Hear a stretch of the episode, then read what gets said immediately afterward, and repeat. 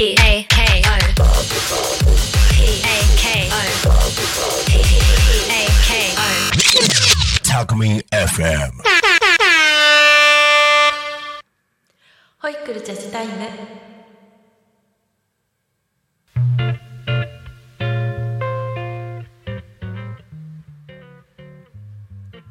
こんにちはホイックスとジャズボーカル二足のわらじしと田中優子です、え毎週土曜日お昼1時30分から10分間保育育児に関することとジャズって敷居が高いなという方のために気軽に楽しめるジャズライフセッション参加録やライブセッション情報などをお伝えしております。ねもう12月です。1年終わりますね。早いですね。時間が経つのって。ね私もあのパーソナリティあの9月から始めさせていただきまして91011で、えー、と4ヶ月目に入るっていうところですね、えーいつもお聞きいただいてありがとうございます。えー保育育児に関することとジャズ、あの本当に、あの親しんでいただきたいなと思ってお伝えしております。はい、えーそれでは、えー、と今日の、えー保育のあの話題なんですけれども、えー褒め上手になろうということをちょっとお伝えしたいと思います。で、えー、となんで褒め上手になってほしいかなっていうところなんですけれども以前もお伝えしたんですがあの日本ではあの子どもたちが自己肯定感がすごく低いっていうことがあの世界的に見てあの言われてるんですけれどもあの子どもの時に、えー自分がその褒められた経験あの自分が自分であっていいんだよっていうようなあのそういう経験をあのが少ないっていうのがあるかなっていうふうに思います。で、えー、とぜひあの親御さんがあのお子さんに対して、えーあのー褒めるっていうことをあの積極的にやっていただきたいなと思ってこの間にあのちょっとしてみました。はいでえー、とまずあのこんな風に褒めてませんかっていうことをあの挙げてみたいんですけれどもまず他人と比較するっていうことやってませんか、ね、何々君は何々もできるんだってっていうような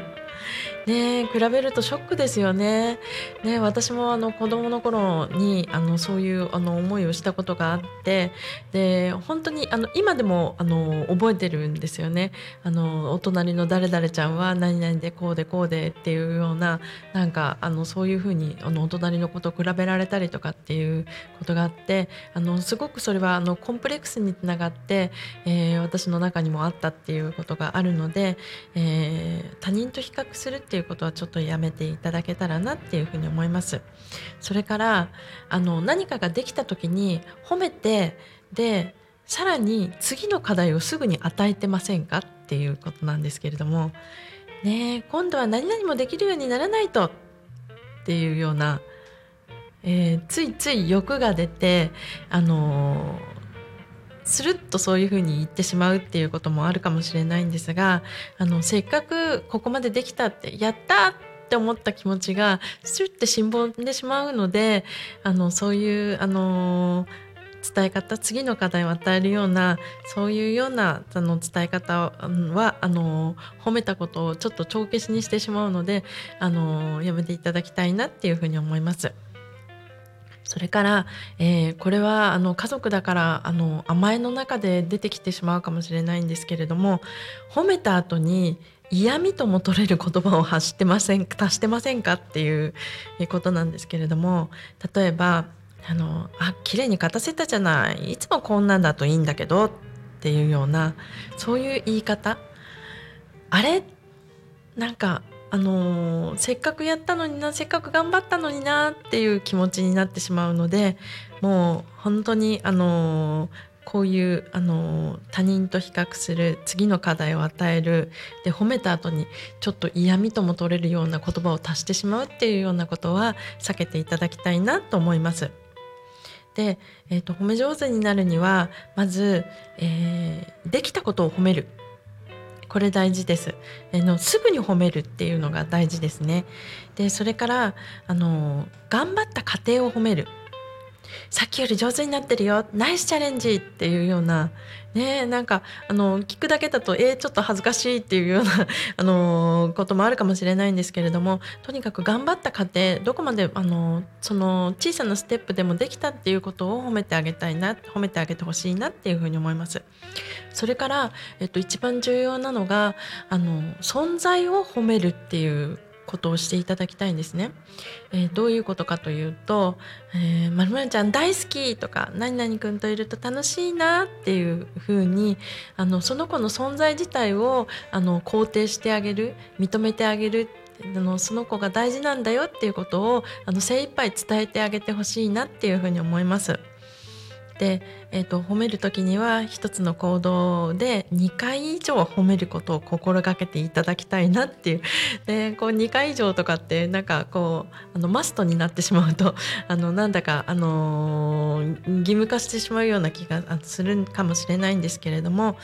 例えば指示を行動に移せたらまずあのすぐに褒めてでそれが続いてたらまた褒める。であのほら姿勢よくしてって言ってピッてなったらあできるじゃないっていう風にやってでしばらくその姿勢が続いていたらあらまだ続いてるじゃないできるじゃないっていうであの嬉しい気持ちを伝えてあげてほしいなと思います。えー、今回は、えー、褒め上手になろうということをお伝えいたしました。はいそれでは、えーえー、ジャズのコーナーなんですけれども、えー、今回お伝えしたいのは、えー、12月5日、えこのタコ町からちょっと近いです、え成田クラウドナインさんでの、え釘宮正秀さん、えジャズギターのギタリストさんなんですけどその方のライブのことをお伝えしたいと思います、え今回、え釘宮正秀さんと、えあと千葉在住の、えベーシスト、え関口宗之さんそれから、えのドラマーの、え藤田さんという方3名でのトリオギタートリオであの初出演されるそうです。で、えーと、成田のクラウドナインさんなんですけれども、えー、今年で20年目の、えー、成田市唯一のジャズバーです。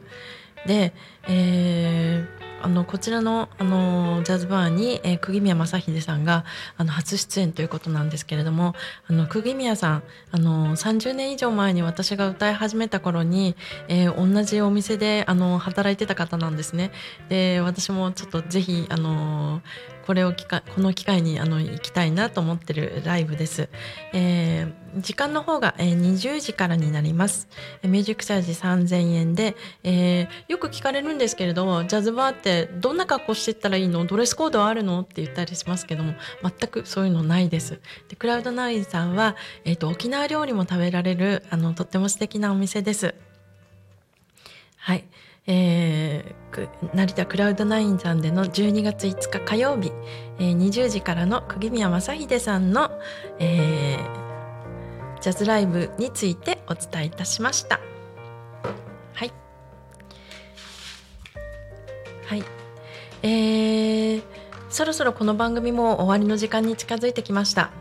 この番組は、えー、リスラジ以外にも YouTube と Podcast Apple、Spotify、Amazon Music、スタンド FM などで聞き逃し配信を楽しむことができます。いつも YouTube ご覧になってくださってる方ありがとうございます。嬉しいです。はい。では、えー、また来週この時間にお会いしましょう。えー、ホイクルジャズタイムお相手は田中優子でした。ありがとうございました。